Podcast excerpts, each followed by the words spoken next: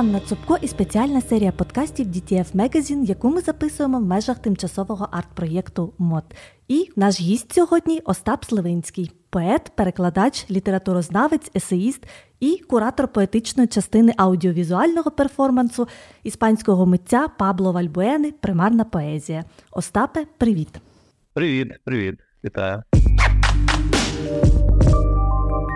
Певно, почнемо нашу з вами розмову саме з примарної поезії. А трохи пояснимо для наших слухачів, що це 10, 11 та 12 листопада київські пам'ятники Григорію Сковороді, Богданові Хмельницькому та Володимиру Великому, що наразі сховані від нас захисними конструкціями, перетворяться на світлові інсталяції, довкола яких лунатиме українська поезія. Цей проєкт це колаборація іспанського митця Пабло Вальбуени з українськими поетами. Остапе, як ви познайомилися з Пабло і як стали частиною цього проєкту? Ну, з е, Пабло е, ми познайомилися під час його попереднього приїзду. Так він уже з of Temporality співпрацював. Ми саме завдяки of Temporality е, з ним почали співпрацю спочатку просто спілкуватися uh-huh. переважно про поезію і про те, як можна поезію поєднувати з іншими мистецтвами, зокрема з тим світловим мистецтвом, uh-huh. яким він зараз працює. Мені були дуже цікаві його попередні проекти, які він робив. Ем, ну і є вже досить знаний цей його проект, який він робив з автомобілями uh-huh. на Київщині. Так і він а, а, освітлював а, і так робив таку Е, дуже цікаву світлову інсталяцію, використовуючи ці скелети автомобілів. А попередній проект, який він робив там з архітектурними спорудами, і де теж були читання поетичних текстів, близькосхідних поетичних текстів, арабських здається, наскільки я пам'ятаю, це дуже це дуже цікава ідея. Вона мені з самого початку сподобалася, тому що. Е, вона дає відчуття якоїсь такої матеріальної присутності тексту у просторі, Е, причому не в звичайному просторі, а в просторі, який, е, ну, е, скажімо, носить в собі сліди якогось важкого пережиття, так, якісь сліди травми, і ось така примарна присутність. Мені взагалі здається, що це дуже вдала назва. Це примарна поезія, це дійсно така примарна присутність когось а, через світло і і звук, і слово, а, когось, кого вже немає. Так, тобто когось, хто відійшов, чи когось, хто мусив покинути це місце. Е, Тому я насправді був дуже радий долучитися е, до ідеї, яку яку створив і яку втілює Пабло. Ну і це буде таке логічне продовження е, тих проєктів, які Пабло вже робив, власне, з пам'ять цього разу вже з пам'ятниками київськими. Остапе, участь в проєкті беруть 11 поетів та поеток, зокрема Люба Якимчук та Ірина Цілик. Цей список власне формували і курували ви. А розкажіть, будь ласка, докладніше про свій вибір. Чому саме така вибірка? Чому ці автори? Ми теж ми обговорювали це з Пабло. Для нього українська поезія це новий абсолютно континент, тому він йому потрібен був хтось, хто був би, е, ну не знаю, експертом чи не експертом, але краще обізнаним, зорієнтованим в українському в українській поезії, в тому, що зараз вони відбуваються. Я не вважаю там себе якимось е, супер винятковим експертом, але маю певну орієнтацію в українській поезії, е, яка пишеться зараз, в час повномасштабного вторгнення, зокрема завдяки тому, що я ем, упорядковував антологію е, української поезії часів Великої війни, яка називається Поміж Сирен. Там є 59 авторів і авторок е, і понад 300 віршів. Тому ем, я, в принципі, вже знав так е, більш-менш е, на кого варто звертати увагу і на які конкретно тексти варто звертати увагу, і мав трошки ширше, ширший горизонт е, української поезії, ніж там кілька найвідоміших імен. І дуже важливо нам було про це ми проговорили з Павло, що щоб звучали вірші не тільки тих е, поетів і поеток, е, які публікуються активно виступають в Україні і за кордоном, але й такі е, автори, які менше відомі, тому саме тому поруч з. Скажімо, Любою Якимчук, чи чи Іриною Цілик, чи Галиною Крук, які справді вже є обличчями української поезії в багатьох країнах світу. А Ірина Цілик не лише як поетка, але і як кінорежисерка, і взагалі як така культур-трегерка. Але і є менш відомі поети. Є дуже цікавий, дуже цікавий молодий е, автор, який по суті дуже сильно виріс за часи повномасштабної війни. Він зараз воює на передовій. Це Артур Дронь. Його дебютна книжка буквально щойно вийшла в е, видавниці Старого Лева зовсім недавно. Чудовий дебют, але ну не знаю, чи можна його вважати чудовим, бо це дебют великою мірою визначений і позначений війною. Mm-hmm. Тому можна сказати, що е, перебування на передовій зробило з Артура Дроня надзвичайно сильного поета. Він його вірші, звичайно, будуть там. Ми йому надзвичайно вдячні, що він дуже оцінюємо те, що він знайшов можливість, перебуваючи на передовій, записати вірші для проекту. Записав чотири вірші, надіслав їх в текстовій формі. Е, також є поетки, які, е, яких навіть немає в цій антології, але е, якось свого часу, можливо, не, не потрапили в мій фокус зору. Наприклад, Юліана Лесняк, дуже цікава не надто ще відома поетка, наприклад, Софія Ленартович, молода авторка. Тому важливо, щоб звучали різні голоси. Дуже важливо, що звучать саме голоси. Не про це не просто тексти, е, які кимось начитані, якимись акторами чи кимось. Дуже важливо, що звучать голоси самих поетів і поеток. Зокрема, тих, які ще не зовсім не дуже відомі, не дуже визнані, всі рівні перед досвідом цієї ми всі пливемо зараз в одному човні крізь ці шторми війни, і кожен е, важливий, кожен досвід, е, важливе кожне свідчення. А я сприймаю ці вірші саме як свідчення. Uh-huh. І, зокрема, е, як я як я чим я керувався при доборі авторів, при доборі персоналій, голосів яких я запрошував до цього проекту, це власне е, інтенсивність переживання, е, точність формулювань е, для опису цього досвіду. Мені здається, що всі автори, яких я яких я запросив, які погодилися взяти участь, 11 авторів і авторок, всі вони дуже точно, дуже дуже чесно описують свій досвід. Це справді такі поетичні свідчення ем, Великої війни з різних позицій, тому що тут є, як я вже казав, і автори, які перебувають на передовій, як Артур Дрон, є автори, які авторки, які змушені були покинути Україну ем, е, в час вторгнення і повернулися. Бо є такі е, автори і авторки, які живуть в е, містах далі від лінії фронту, але все одно вони по-своєму це переживають. Тобто це три різні три різні форми і три різні формули досвіду, і дуже важливо, що вони поєднуються і одна одну відцінюють. А ви самі обирали поезії чи надавали таке право авторам? Таке саме до е, право вибору самих текстів я залишав самим авторам і авторкам. Я думаю, що це тут теж має бути важливою. Це це, це важливим це відчуття присутності автора також на рівні добору тексту. А чи можна назвати прикметним те, що переважна більшість представлених авторів це саме поетки? Дев'ять поеток і власне три поети? Е, Так і насправді і антологія е, поезії часу Е, Великої війни поміж сирен і багато інших публікацій поетичних е, часу повномасштабного вторгнення показують те, що поетки е, якось інтенсивніше пишуть зараз. Великою мірою через те дуже простої і дуже сумної причини, що багато поетів зараз на фронті і просто не мають можливості писати, uh-huh. або не мають зараз просто їм не до того, щоб писати вірші.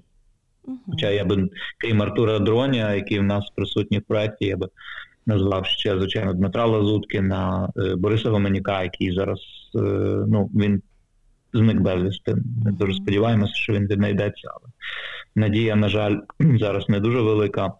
Е, це Максим Кривцов чи там Павло Вишебаба, який саме став, можна сказати, такою поетичною зіркою за час Великої війни.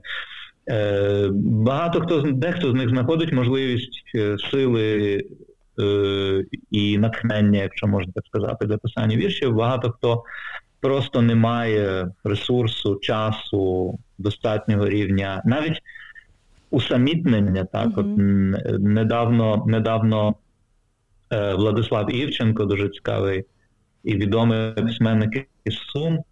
Е, сказав, написав е, на своїй сторінці в Фейсбуку таку просту річ, він теж зараз служить в Збройних силах, що е, служба в Збройних силах це, зокрема, найвищий рівень соціалізації. Тобто ти весь час перебуваєш з іншими людьми. Ну а як відомо, будь писання літератури, зокрема писання поезії, вимагає певної тиші і усамітнення, просто для того, щоб якось позбирати і сконцентруватися на своїх думках.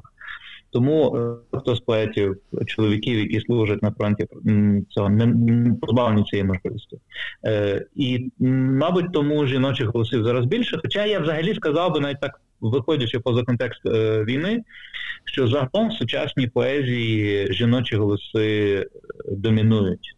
Це вже не так, як було в першій половині ХХ століття. Чи контекст події впливав на вибір поезії? Я маю на увазі, що це ж проект в міському просторі з пам'ятниками, а не вечір поезії в тихому місці. Тобто це абсолютно такі протилежні речі. Е, це дуже цікаво. Ну, як я казав, е, е, можливість вибору конкретних текстів я залишив залишав самим поетам. Але коли я вже ці тексти прочитав і послухав, начитані записані авторами, то я зрозумів, що деякі тексти, більшість текстів, більшість віршів а, зовсім не є якимись такими а, майданними, публічними, так, які які е, можна собі уявити дуже легко, як не знаю, виголошеними з якоїсь трибуни. Так, для до великої кількості людей. Це камерні вірші, тихі. Е, це часом дуже дуже тонкі, відверті і болісні вірші, які говорять про речі, котрими ми ну, ділимося з найближчими людьми. Зокрема, наприклад, тексти там, Олени Гусейнової чи е, Катерини Міхалєциної, чи чи навіть Артура Дроня, який хоч і зараз доволі відомий поет, але все одно його тексти тихі, це тиха лірика, це тихе письмо. І дуже цікаво, як воно буде звучати. Мені здається, що той ефект, що е, так з звучномовців в контексті пам'ятників, закритих пам'ятників, недоступних, звучить голос в міському просторі. Ем, трошки може входити в дисонанс з тим, які і про що ці тексти. Мені здається, що війна теж, на жаль, про те, що наша інтимність, е, простір нашого дому несподівано відкривається назовні. Так? Ми всі знаємо, пам'ятаємо ці сумні кадри е, помешкань, де, скажімо, одна стіна знесена. Так? І ми, ну, хоч не хоч, ми стаємо. Е, свідками того, що там було всередині. І можна сказати, що війна, так е, метафорично висловлюючись, вона якось наче зриває одну стіну. І те, що мало б бути інтимним, проговорюватися в дуже такій ну, довірливій, закритій атмосфері між двома людьми, так, чи до якоїсь дуже обмеженої аудиторії, воно воно починає звучати в міському просторі, так, підсилене, так, якимись е, засобами звукопідсилення. Інтимне стає публічним. Це теж один з ефектів війни, і це можна прочитувати в тому проєкті, я думаю. Вальбуена, описуючи примарну поезію, наводить таку цитату: Поет це як індикатор психіки нації. У його руках мова стає інструментом культурного та життєвого опору. А от чи ви погодилися б з таким визначенням? Погодився б, звичайно, погодився б, але ще додав би багато щодо цього визначення, бо це не лише інструмент опору, е, це не лише інструмент е, спротиву, так, цього resistance чи resilience, але поезія це також інструмент е, психологічної взаємодопомоги, це інструмент просто солідаризації, відчуття плеча іншого. Так, Коли я стежу за тим, якими є реакції на публікацію багатьох українських е, віршів зараз на, у соцмережах, там е, е, у Фейсбуку чи в Інстаграмі, то я бачив, як ці вірші ем, викликають такий спонтанний жест єднання. Так. Буквально там, користувачі приходять в коментарі, обіймаються, так, пишуть одне одному якісь слова підтримки. І це теж дуже важливий важливий чинник. Ну і ще одне, що обов'язково треба додати до того, що сказав е, Пабло, це те, що поезія є свідченням, вона фіксує е, дуже важливий досвід, який не просто важливо пам'ятати нам, так, щоб його не забути, щоб не забути те, що нам довелося пережити, але також і для того, щоб були покарані винні, щоб були покарані воєнні злочинці, тому що е, поезія зараз виходить дуже радикально поза звичайні сфери свого функціонування. Вона може навіть бути елементом е, е, обвинувачення так під час судових процесів. І мені дуже хотілося б деякі українські українські вірші, зокрема тієї самої Люби Якимчук, чи, чи, чи Артура Дроня чи Бориса Гуменюка, чи чи інших українських поетів Іри Цілик, побачити десь там в матеріалах судових справ проти російських злочинців в Газі. Це не є фантастична ідея, тому що такі, такі приклади вже були. А скажу банальну річ, напевно, що одна з сил поезії, власне, це швидкість реагування на подочні події. І ми можемо сміливо казати, що пул віршів, що рефлексують війну Росії проти України, він чималий і він якісний. Хоча й проза, звісно, що набирає обертів. У мене тут два питання. От, по-перше, чи можливо є якісь особливі риси, щось одне спільне для всіх, хто зараз творить поезію, окрім звісно того, що всі вони українці і реагують на напад на свою країну? Мабуть, кожен хто візьме в руки е, антологію е, нових віршів війни. Зверне увагу на багато хто вже звертав увагу на те, що загалом інтонація української поезії трошки змінилася за впродовж останнього року, uh-huh. півтора року. Е, вона стала набагато більш ощадливою в формах у словах, набагато більш набагато більш е, сконцентровано зосередженою на факт на фактах. Е, факти ем, заступають собою емоції, тому що е, ну, цілком зрозуміло, що сильнішим і потужнішим вираженням драматичного пережиття є беземоційний текст. Сам факт говорить за себе. І стриманість емоційна, ощадливість емоційна викликає. Е, сильнішу емоцію у читача, ніж емоційний текст, який вже, в який вже закладена певна, закладений певний певний посил е, на рівні емоцій. То вона поезія стала стриманішою, холоднішою, як би це не було дивно не звучало. Хоча є, звичайно, винятки, є дуже багато в серед особливо перші скажімо так, навіть не місяці, а тижні повномасштабного вторгнення писалося багато дуже емоційних віршів. Але м, поступово, десь ось е, впродовж саме останнього року, так з другої половини 22-го, і ось зараз, в 23-му році, українська поезія стала набагато стриманішою. І ще що дуже цікаво. Е, поети е, свідомо, чи може не до кінця свідомо, але відчувають вірші саме як свідчення певних конкретних подій, так, е, якогось досвіду, який їм довелося переживати в конкретному місці в конкретний час. І дуже багато віршів, які зараз пишуться, датовані. Тобто поети ставлять під ними дати. Е, і ми ми всі розуміємо, що ми живемо в історичний час, і важливо, щоб поезія творила такий своєрідний собі емоційний літопис, емоційний хронопис того, що ми зараз переживаємо.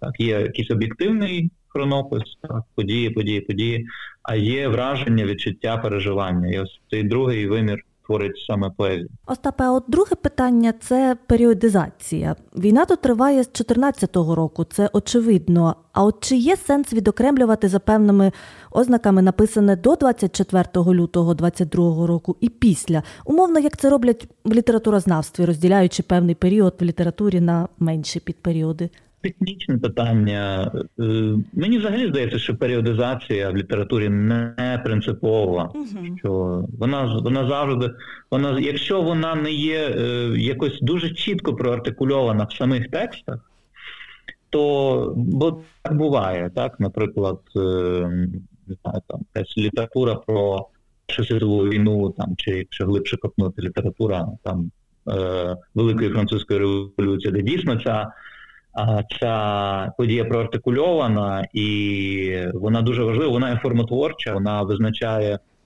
вона визначає цінності, визначає теми і визначає образність. Є певні поколіннєві, дійсно такі визначники, маркери для ну, не знаю, як українські шістдесятники.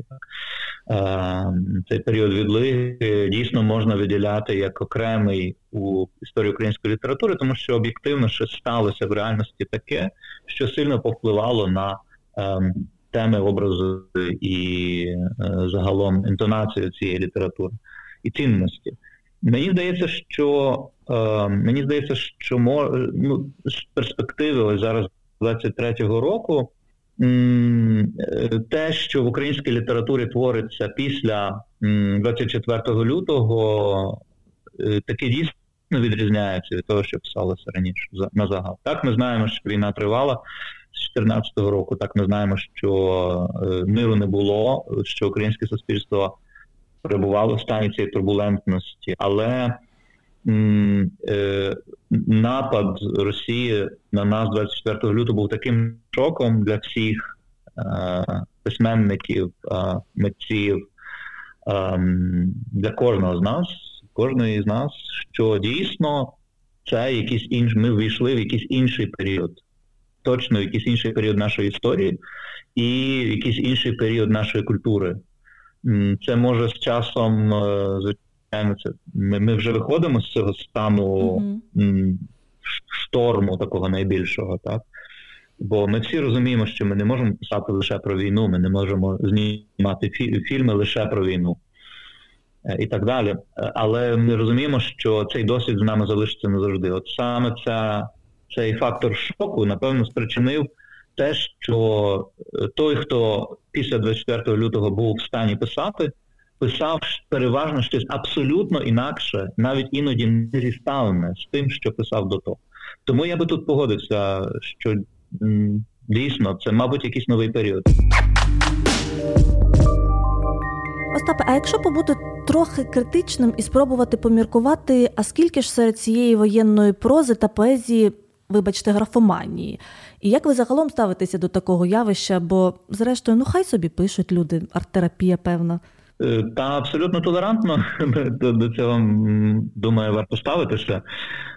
Не терпимо варто ставитися до тієї того писання, яке підважує якісь базові для нас цінності, як для суспільства, якісь цінності, якісь цінності які нам загрожують. Так е, ось тут тут до цього до цього треба ставитись нетерпимо. Це є це є питання нашої безпеки, нашої цивілізаційної безпеки, якщо хочете. Але якщо це просто ну не знаю, вірші, які артикулюють, умовно кажучи, правильні цінності, але не мають якоїсь особливої естетичної вартості. Ну, то хай собі буде. Е, такого справді багато. І це неминуче, мені здається, що в періоди практично всіх тих історичних випробувань ем, твориться багато графоманії. Вона виконує свою функцію. Ну, Пам'ятаємо, що, що таке було в час Майдану, далеко не потрібно ходити в нашій історії.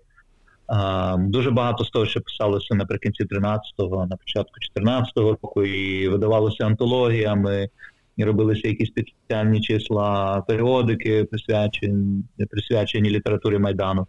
Великий, не беруся сказати скільки, але великий відсоток із того е, це була графоманія.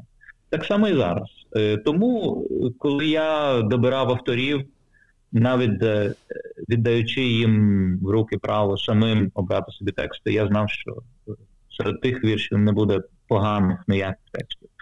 Але, звичайно, коли я коли я вкладав антологію, то е, я мусив дуже багато просіяти такої руди, перелопатити дуже велику кількість текстів. Це була важка робота, бо часом серед десятків віршів якогось автора можна знайти один-два дійсно сильні, потужні, які які варто залишити для історії. А решта все на собі функціонує саме на рівні цієї суспільної комунікації. Людям це потрібно. Така поезія виконує саме терапевтичну, таку солідаризаційну функцію. Часом вона щось пояснює, мотивує, дає надію. Ну і свідчення, так, це теж дуже важливо. Поезія, яка свідчить, яка виконує цю функцію, власне, теж для мене, так, і карбує для історії певні злочини, так, чи чи просто якісь катаклізми, чи з якими проходимо, вона не мусить бути естетично досконалою. Вона виконує іншу функцію. Тому я до цього ставлюся терпимо, доки це не підважує якісь наші ем, наші базові вартості, так, вартість нашої свободи, незалежності, потреби спротиву, е, того всього, що нас зараз тримає як суспільство. А чи можемо ми говорити про певну універсальність сучасної української поезії і загалом як такої, і воєнної, зокрема? От наскільки ми зрозуміли зрозумілі іншим у перекладі? Ми можемо говорити про певну універсальність. Mm-hmm. Так, саме так я би і сказав, частково, часткову універсальність, тому що ем, це теж напевно залежить від е, від широти мислення автора. Так хтось комусь важко вийти поза межі власного поодинокого досвіду, хтось е, може говорити тільки мовою е, тої реальності, в якій він перебув, чи вона перебуває тут і зараз. Вийти поза контекст, подивитися з якоїсь ширшої часової географічної перспективи, а комусь це дається дуже легко і природно. Не знаю, наприклад, такі авторки, які навіть серед е, авторів, які запрошені до до проекту Примарна поезія, наприклад, Люба Якимчук, е, яка які відразу, ну я ж нагадаю, що вона е, внутрішньо переміщена особа з 2014 року, вона по суті втратила втратила свій дім Е, на Луганщині, і цей досвід е, допоміг їй знайти універсальну мову. Абсолютно доступно, е, емоційно сильно виразити це в такий спосіб, що вона стала глобально читаною, перекладуваною авторкою. Так само так само Ірина Цілик, так само Галина Крук, які виступають на дуже багатьох сценах у цілому світі. Галина Крук зараз в Італії має таке невелике турне, наскільки мені відомо. Ем, Чи чи Сергій Жадан, безумовно, який е, в цій формулі глобальній працює вже давно.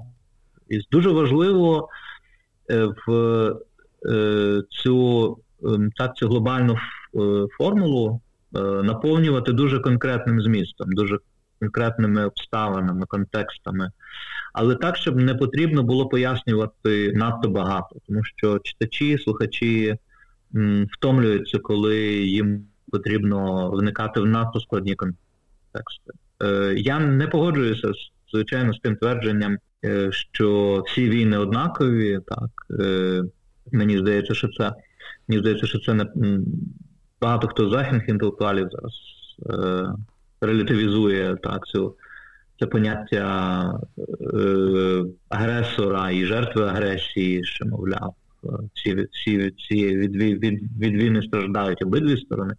В нашому випадку це так не є. Це теж дуже нескладно пояснити, бо в сучасному світі багато хто звик до думки, що в війні, так, в сучасній війні, в війні 21 століття, обидві сторони якось там завинили. Наш наш випадок, е, випадок країни, на яку напали е, брутально і неумотивовано, це таке ламання цього е, цього порядку, так, ламання цих стереотипів. Можливо, це повернення в якесь дуже глибоке, далеке минуле, так, коли просто знаєте, одне плем'я могло ні з того, ні з цього напасти на інше, тому що ну, просто земля гарна, так, наприклад. У них там річки з з рибою, так, хочеться мати таку річку. Це це приблизно це щось таке, що особливо аудиторії на Заході пояснити зараз дуже складно. Аудиторії на глобальному півдні теж складно, але з інших причин. Це все є виклики, з якими зараз стикаються, зокрема, і поети, де буквально чи вчора, чи сьогодні Іра Цілик опублікувала дуже важливий пост на Фейсбуку, в якому ще раз піднімається проблема, як не здатися е, перед іноземною аудиторією надто емоційним, так тому що е, чиясь емоція теж може бути втомливою. Так як зробити так, щоб е, щоб е, тебе справді уважно слухали, а не просто пожаліли для годиться і поплескали по плечі. Як не як не як бути е, таким, ну пафосно кажучи, речником якоїсь правди, ем, е, як як бути переконливим, а не просто там хлопчиком чи дівчинкою для биття, яку яку образили, яку потрібно пожаліти? Так? Як вийти з цієї з цієї з образу жертви? А, тому що це певне спрощення і для нас, і для і для наших слухачів за кордоном, так, нашої аудиторії за кордоном, коли нас достатньо просто пожаліти. Але все набагато складніше, тому що е, е, потрібно зрозуміти, чому сталося, чому така агресія взагалі була можлива. Е, Як нам бути з майбутнім? Ось це те, що поезія теж повинна пояснювати. І тут треба знайти таку е, відповідну і доречну інтонацію, не надто емоційну достатньо аргументовану, але водночас не занадто суху, щоб е, ну, також е, користуватися цими емоційними ключами, бо вони дуже потужні. Так. Е, там, де не можна достукатися до розуму, можна достукатися через емоцію, але цим теж треба вміти е, ну, е, так, вправно користуватися.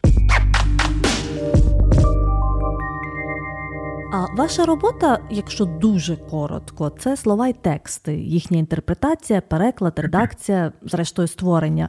За вашим особистим сприйняттям, Остапе, чого зараз більше знецінення чи все ж таки сили слова? Бо буває так, що зайдеш в соцмережі або й на сайт поважного медіа, і руки опускаються від того, задля чого там використовують тексти і слова. Взагалі мені здається, що це не є якась нова ситуація. Просто в нас зараз дуже загострене все. Ми взагалі зараз в дуже інтенсивному стані переживання цього. Е, і емоційному, і ціннісному. У нас відбувається якийсь такий фазовий перехід від одного стану суспільства до іншого. Те, що колись муляло лише, так, як, можливо, якась не надто велика проблема, зараз е, стало гостре, воно вже ріже, ранить, так, з цим потрібно щось робити. І Звичайно, твориться дуже багато, постає зараз дуже багато надто емоційних, образливих чи просто немудрих дурних текстів. Е, Ну, якщо так спробувати подивитися на це з історичної перспективи, то, то література мала би бути чимось таким, що е, вберігає мовлення взагалі, е, суспільне мовлення, так, цей публічний дискурс від такої деградації якогось. Як як, як врятувати все від тотальної ентропії, якось провалювання в якусь прірву абсурду. Тому мені здається, що е, ну, якось питання, можливо, було не зовсім про це, але я все-таки скажу, що е, мені здається, що письменникам, науковцям, публічним інтелектуалам не варто коментувати прямо все реагувати на все, що виникає там в, в суспільному дискурсі. То не варто розмінюватися на дуже багато дрібниць. Так е, Сьогодні цей текст нас тригерить, нас дратує, нервує, нам хочеться написати якусь там е, сісти і за не знаю, відкрити Фейсбук і за за 15 хвилин написати якусь гнівну відповідь на щось там. Так. Про що вже завтра всі успішно забули, але оскільки ми втрутилися цю суперечку, вона буде тривати і тривати. І деяким речам просто потрібно дозволити зникнути без сліду. Е, натомість фокусувати свої зусилля, е, інтелектуальні і просто фізичні зусилля на щось більш, е, ну скажімо, тривке, так, щось не не, не розсіюватися на безліч непотрібних суперечок. Я дуже ціную, до речі, тих інтелектуалів, які не пишуть чи публікують щось не часто, але так дуже в точку, дуже доречно і е, цей голос більш чутний. Хотілося б бодай трошки зупинитися ще на одному вашому поточному проєкті. Це переклад української книги болгарського письменника Георгія Господинова «Таймшелтер», яка перемогла у цьогорічному міжнародному букері. Це книга про ностальгію, що охопила Європу, і тепер цілі країни живуть минулим. А головний персонаж роману психіатр, що створює у Швейцарії клініку для хворих на Альцгеймер. Заклад, зокрема, займається і відтворенням минулих епох у найменших подробицях, щоб пробудити спогаді пацієнтів, але ця справа виявляється настільки успішною, що шириться далеко за межі цієї медичної установи. Розкажіть, будь ласка, про свої враження. І, мабуть, вже висновки від нової роботи господинова, бо ви все ж таки вже встигли прочитати цю книгу. Позаяк сюжет ну, звучить страшенно актуально. Я зараз працюю над перекладом цього роману е, українською мовою. Е, назва буде перекладена як часосховище, так, е, болгарською це время убежище, англійською time shelter. І справді це дуже актуальна тема. Ми мали цікаву дискусію під час форуму видавців довкола цього роману і за участі за участі е, автора, який онлайн до нас підключився. Георгій Господінов знайшов час, можливість е, розказати про свій роман української аудиторії на початку жовтня. Брала участь у цій дискусії теж Кетрін Янгер, дуже цікава дослідниця е, історії пам'яті з Великої Британії, яка зараз е, заангажована в дослідницький проєкт у Відні. Ну, цікава була розмова, в якій справді прозвучало те, що е, епоха, в якій ми зараз живемо, це епоха маніпулювання пам'яттю, маніпулювання минулим. Насправді більшість авторитарних чи тоталітарних режимів маніпулюють якоюсь, якимось минулим. Так. Минулим е, таким, про яке у нікого вже не залишилося особистих спогадів, тому що це надто віддалені часи. Тому це минуле можна виліплювати так, як потрібно диктаторові, як потрібно його режимові. Згадаємо е, італійський фашизм у виданні Беніто Муссоліні, згадаємо гітлеризм, так і з тим е, е, виліплюванням германського минулого. Так, Одні виліплювали, е, так, уявляли себе прямими спадкоємцями. Е, Римської імперії, Великої Римської імперії, відновлювачами цієї слави, друге апелювали. Ну і так само зараз е, Путінська Росія апелює до аж двох матриць. Не знаю, як досі досі багатьом дивно, як це взагалі може поєднуватися, але це чудово поєднується цей е, великий історичний міф Російської імперії і Радянського Союзу. І це теж щось, що ну окей, там про Радянський Союз багато хто ще пам'ятає, але той образ Радянського Союзу, який зараз виліплюється, він міфологізований і має насправді дуже мало спільного е, з тим, що було насправді. Ці нещасні дідусі, яких там виганяють на марші перемоги, які самі ну, там підлітками чи дітьми взагалі ще були під час Другої світової війни, але зараз вони певні костюмовані персонажі. Це є дуже цікаве цікавий приклад того, як е, театралізується минуле е, з задля м, творення певного певного ідеологічного конструкту і е, здійснення якоїсь політики, переважно дуже агресивної, звичайно агресивної політики. Кожна з таких, Кожен з таких експериментів, кожен з таких експериментів із виліплювання минулого закінчувався, чи точніше вів безпосередньо до зовнішньої агресії. Це е, італійська агресія в Північній Африці, так, окупація окупація Абісинії. Це ну, гітлерівська агресія, про яку ми всі добре знаємо. Ну і, звичайно, путінський експеримент теж мусив закінчитися такою брутальною зовнішньою агресією. Це до того йшло. Сьогодні ми тут на на конференції в Ноттінгемі, де, зокрема, один з одна з доповідачів повернулася до е, продемонструвала кадри з, з російської участі в Євробаченні, коли е, група Тату виступала. Це ми всі вже про це встигли успішно забути. Але там був такий дуже цікавий атрибут на сцені, такий великий рожевий танк і гламурний танк. Навіщо вони викотали цей танк? Тоді, мабуть, мало хто зрозумів. Е, і я не думаю, що українські глядачі, які тоді дивилися Євробачення і голосували, або сподіваюся, не голосували за цю групу, можливо, не зрозуміли, теж не зрозуміли, для чого був там цей танк. Це було зрозуміло, власне, тільки самим росіянам, очевидно, з присутністю цього танка на сцені. Тобто все до того йшло, і це теж елемент оцього виліплювання виліплювання минулого, е, один, одним з елементів міфологізування якого є ось це уявлення про непереможну російську воєнну міць, як ми знаємо, і ну, об'єктивні об'єктивні події показують, що це був не більше, ніж міф. Але міф, на жаль, дуже живучий. Міф страшенно живучий. І е, повірте мені, від російської армії може взагалі нічого не залишитися. Та, е, купа іржавого, купа іржавого заліза і, і трохи чорних е, пакетів, але російське суспільство все ще буде продовжувати вірити в свою непереможність, е, тому що міф працює за іншими зовсім принципами, ніж раціональне критичне мислення. Е, так, про Господінова. Так, це дійсно про те, як е, власне не буду не буду вже переказувати про що роман, тому що всі анотації ніколи озвучили, в принципі, все зрозуміло. А якщо озвучувати більше, то можна вже проспойлерити і буде цікаво читати. Але це дійсно про те, як е, як маніпулювання минулим е, може бути одночасно точніше так, як. Е, якісь операції з минулим можуть бути, можуть і лікувати, тому що все йде там від добрих намірів.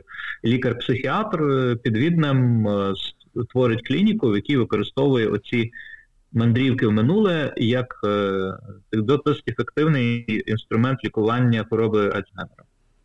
Але потім все виходить з-під контролю і. Як це часто буває, так mm-hmm. щось хороше, як з, з з, атомними дослідженнями, так з розщепленням а, з розщепленням а, атомного ядра. Спочатку це було мирно і цілком багатообіцяюче, а потім якось трошки вийшло з-під контролю. Е, так і так і з пам'яттю. Ці маніпулювання це небезпечний матеріал, і ось дійсно потім все виходить з під контролю і починає е, з маніпулятивною метою використовуватися політиками, і світ стає по суті на грані якоїсь такої глобальної катастрофи. А ви написали вірш серпень 18, який, зокрема, містив такі рядки. Так, каже Богуш, тепер написати вірш те саме, що плюнути під водою. Цій поезії вже виповнилося певна кількість років, і вона не цьогорічна, і навіть не торішня. Тож хочеться у вас запитати: а як ви, як поет і як перекладач поезії, бачите, відчуваєте її сьогодні? Про що вона? Про кого вона? Це справді давній вірш, е, і він він писався в час, коли е, дійсно е, сила і чутність поезії мені здавалися досить сумнівними мені здавалось, що в мене було таке відчуття, що поезія втрачає свою аудиторію, поезія втрачає свою силу виразу. Ем, і я насправді радий, що ті рядки, е, які ви зацитували, втратили свою актуальність. От Для мене вони втратили свою актуальність великою мірою. Я зараз не так не написав. Я не вважаю, що зараз, в цей час, який ми зараз переживаємо, написати вірш це те саме, що плюнути під водою. Тобто це якась така говоріння в нікуди, так, mm-hmm. а, щоразу, що, мов, щоразу, коли відкриваєш рот, набираєш повний рот води і не можеш нічого сказати. Це, мені здається, ми ми великоцінно це платимо, але точно, здається, цей вірш був написаний ще до 13-го року, так, ще до, до Майдану, тобто в час такої нашої української великої депресії. Здається, в часи Януковича це було написано. Ну, Контекст важливий. Я я радий, що деякі вірші втрачають свою актуальність. Дякую, що нагадали про цей рядок. Я про що подумав. А на сам кінець розмови, мабуть, хочеться знову трошки сфокусуватися на саме українській сучасній поезії. А, На вашу думку, Остапе, чи стало повномасштабне вторгнення ну, певним трампліном для української поезії? Бо ту ж саму Любу Якимчук, наприклад, запрошували виступати на Гремі, до прикладу. Або це все ж таки жест уваги до країни, яка опинилася в біді? Так, стало трампліном, звичайно. Все це все це трамплін і не лише для поезії, але і для українського кіно, і для української музики, і для українського візуального мистецтва, і для українського театру. Дехто каже про те, що так, війна пробила нам вікно можливостей. Е, це іноді звучить так, що війна має якісь позитивні сторони. Насправді я я не думаю, що війна не має позитивних сторін. Абсолютно. І тут, напевно, недоречно вживати взагалі слово завдяки. Нічого не станеться завдяки війні. В будь-якому разі, в будь-якому разі, е, будь-якому разі краще було б, е, якби війни не було і повномасштабного вторгнення не було. Е, це перше, а друге, це те, що навіть якщо це є якесь вікно можливості, то воно дуже вимогливе. Угу. Насамперед, воно може дуже легко, воно може воно може закритись так само легко, як вони, ну як, так само швидко, точніше, не легко, а так само швидко, як воно відкрилося. Воно відкрилося для нас буквально з дня на день, так, 25 е, лютого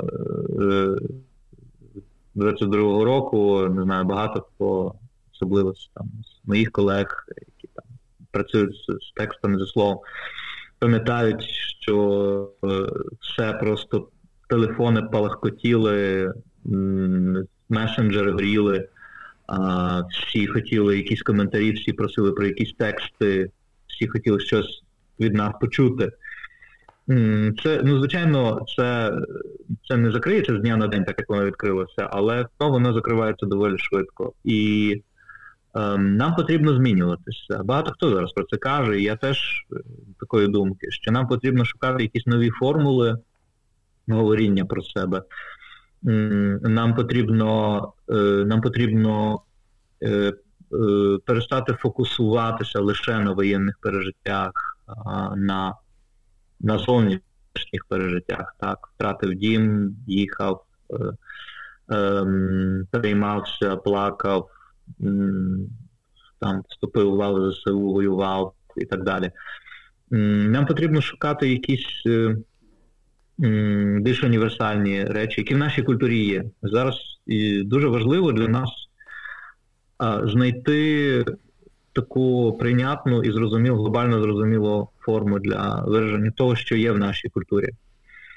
Е, не залишатися ні в якому разі в ролі цих е, цих вічних жертв, скинути нарешті з себе, як би це дивно не звучало, але повномасштабна війна одна з найтрагічніших, найдраматичніших подій в нашій історії, я в цьому абсолютно впевнений, ем, може нам дати змогу остаточно позбутися ем,